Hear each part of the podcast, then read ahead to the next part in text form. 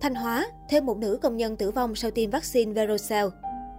Mới đây, nguồn tin từ Sở Y tế Thanh Hóa cho biết vừa ghi nhận thêm một nữ công nhân ở huyện Nông Cống tử vong sau khi tiêm vaccine Verocell. Người phụ nữ này trong số 9 công nhân đang điều trị tại Bệnh viện Đa khoa tỉnh Thanh Hóa, vốn đã được tiên lượng nguy kịch.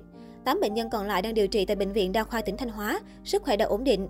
Gần 60 người khác biểu hiện nhẹ, đang theo dõi tại Bệnh viện Đa khoa huyện Nông Cống, cũng tiến triển tốt, tâm lý ổn định, chờ xuất viện. Tất cả đều là nữ, 25 đến 30 tuổi, công nhân công ty giày Kim Việt. Họ cùng với khoảng 400 công nhân của công ty được tiêm vaccine Verocell hôm 23 tháng 11. Có mặt tại Thanh Hóa đêm 24 tháng 11, sau điều động trực tiếp của Bộ Y tế, bác sĩ Nguyễn Văn Chi, trưởng khoa cấp cứu A9 Bệnh viện Bạch Mai Hà Nội cho biết, đội chi viện đã phối hợp với Bệnh viện, Sở Y tế hội chẩn và cứu chữa các bệnh nhân. Trong đó, 6 người nặng nhất điều trị tại Bệnh viện Đa khoa tỉnh đã có tiến triển tốt, bỏ được thuốc nâng huyết áp, có thể ổn định trong một vài ngày tới. Theo bác sĩ Chi, các bệnh nhân này bị sốc phản vệ sau tiêm, thuộc nhóm phản ứng nghiêm trọng, sẽ gặp phải tình trạng viêm cơ tim, giảm tiểu cầu.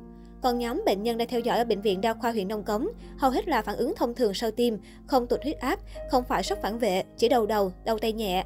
Các bệnh nhân đang điều trị tại Bệnh viện Đa khoa tỉnh Thanh Hóa sáng 26 tháng 11, sức khỏe ổn định. Trước đó, ngày 18 tháng 11, huyện Nông Cống được cấp 53.000 liều vaccine Verocell theo kế hoạch tiêm phòng COVID-19. Cùng đợt, huyện nhận hai loại vaccine, Moderna và Abdala. Ngày 23 tháng 11, huyện bắt đầu tiêm vaccine Verocell trước cho 13.400 người đã tiêm mũi 1. Theo kế hoạch sẽ được tiêm tiếp mũi 2 và 16.500 người độ tuổi 18 đến 49 tiêm mũi 1. Tuy nhiên, khi tiêm được khoảng 10.000 liều thì hàng chục nữ công nhân công ty giày Kim Việt xuất hiện triệu chứng bất thường, trong đó 5 người phản ứng phản vệ. Họ được sơ cấp cứu tại chỗ và chuyển về bệnh viện đa khoa tỉnh Thanh Hóa điều trị, cùng nhiều công nhân có triệu chứng nhẹ. Đến sáng 24 tháng 11, hai người tử vong, người thứ ba mất vào chiều cùng ngày. Chiều 25 tháng 11, thêm một người qua đời. Hội đồng tư vấn chuyên môn ngày 25 tháng 11 họp đánh giá nguyên nhân ban đầu tai biến do sốc phản vệ sau tiêm vaccine Verocell.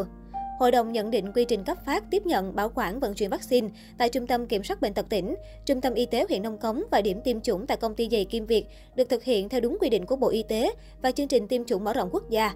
Công tác tổ chức tiêm chủng, khám sàng lọc, tiêm vaccine, theo dõi sức khỏe sau tiêm được thực hiện theo quy định, chưa phát hiện sai sót chuyên môn trong tổ chức tiêm chủng, khám sàng lọc, tiêm, theo dõi sức khỏe sau tiêm. Ông Trịnh Hữu Hùng, Giám đốc Sở Y tế Thanh Hóa thông tin. Sở Y tế Thanh Hóa đã dừng tiêm vaccine Verocell lô B2021103398 chờ quyết định của Bộ Y tế. Liên quan đến tình hình tiêm vaccine, ngày 24 tháng 11, Trung tâm Y tế huyện Sơn Động, tỉnh Bắc Giang tổ chức tiêm vaccine Pfizer mũi 1 phòng COVID-19 cho học sinh cấp 3 tại hai trường. Trường Trung học phổ thông nội trú Sơn Động và trường Trung học phổ thông Sơn Động số 2 với khoảng 700 học sinh. Theo thông tin từ Sở Y tế tỉnh Bắc Giang, trong quá trình tiêm chủng, có 4 học sinh tại hai trường bị sốc phản vệ, trong đó có hai trường hợp sốc phản vệ nặng. Sau khi được các nhân viên y tế tại địa phương sơ cứu, hai học sinh được chuyển lên bệnh viện Bạch Mai cấp cứu ngay.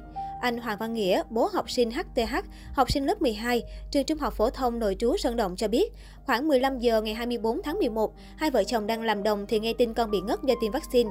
Anh và vợ vội vàng chạy lên trường thì thấy con đã nằm bất động. Anh cùng thầy giáo chủ nhiệm và một số nhân viên y tế đưa con đi bệnh viện cấp cứu.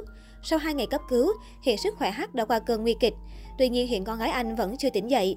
Khi nghe tin hai vợ chồng rụng rời chân tay, vội chạy lên trường để đưa con đi cấp cứu. Hôm hắc đi tiêm, hai vợ chồng không lên trường cùng con. Chẳng hiểu sao sự cố lại rơi trúng người con tôi. Giờ cháu vẫn còn chưa tỉnh, vẫn hôn mê sâu. Thực sự tôi lo lắm, anh Nghĩa nói. Trao đổi với phóng viên sáng 26 tháng 11, bác sĩ tại khoa hồi sức tích cực bệnh viện Bạch Mai cho biết, tối 24 tháng 11, khoa hồi sức tích cực có tiếp nhận trường hợp bệnh nhân HTH trong tình trạng sốc phản vệ độ 3 nguy kịch, tim bị suy yếu.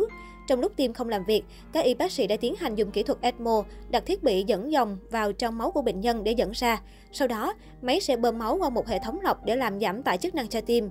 Sau đó đưa oxy trả lại vào hệ thống mạch máu, động mạch để nuôi dưỡng.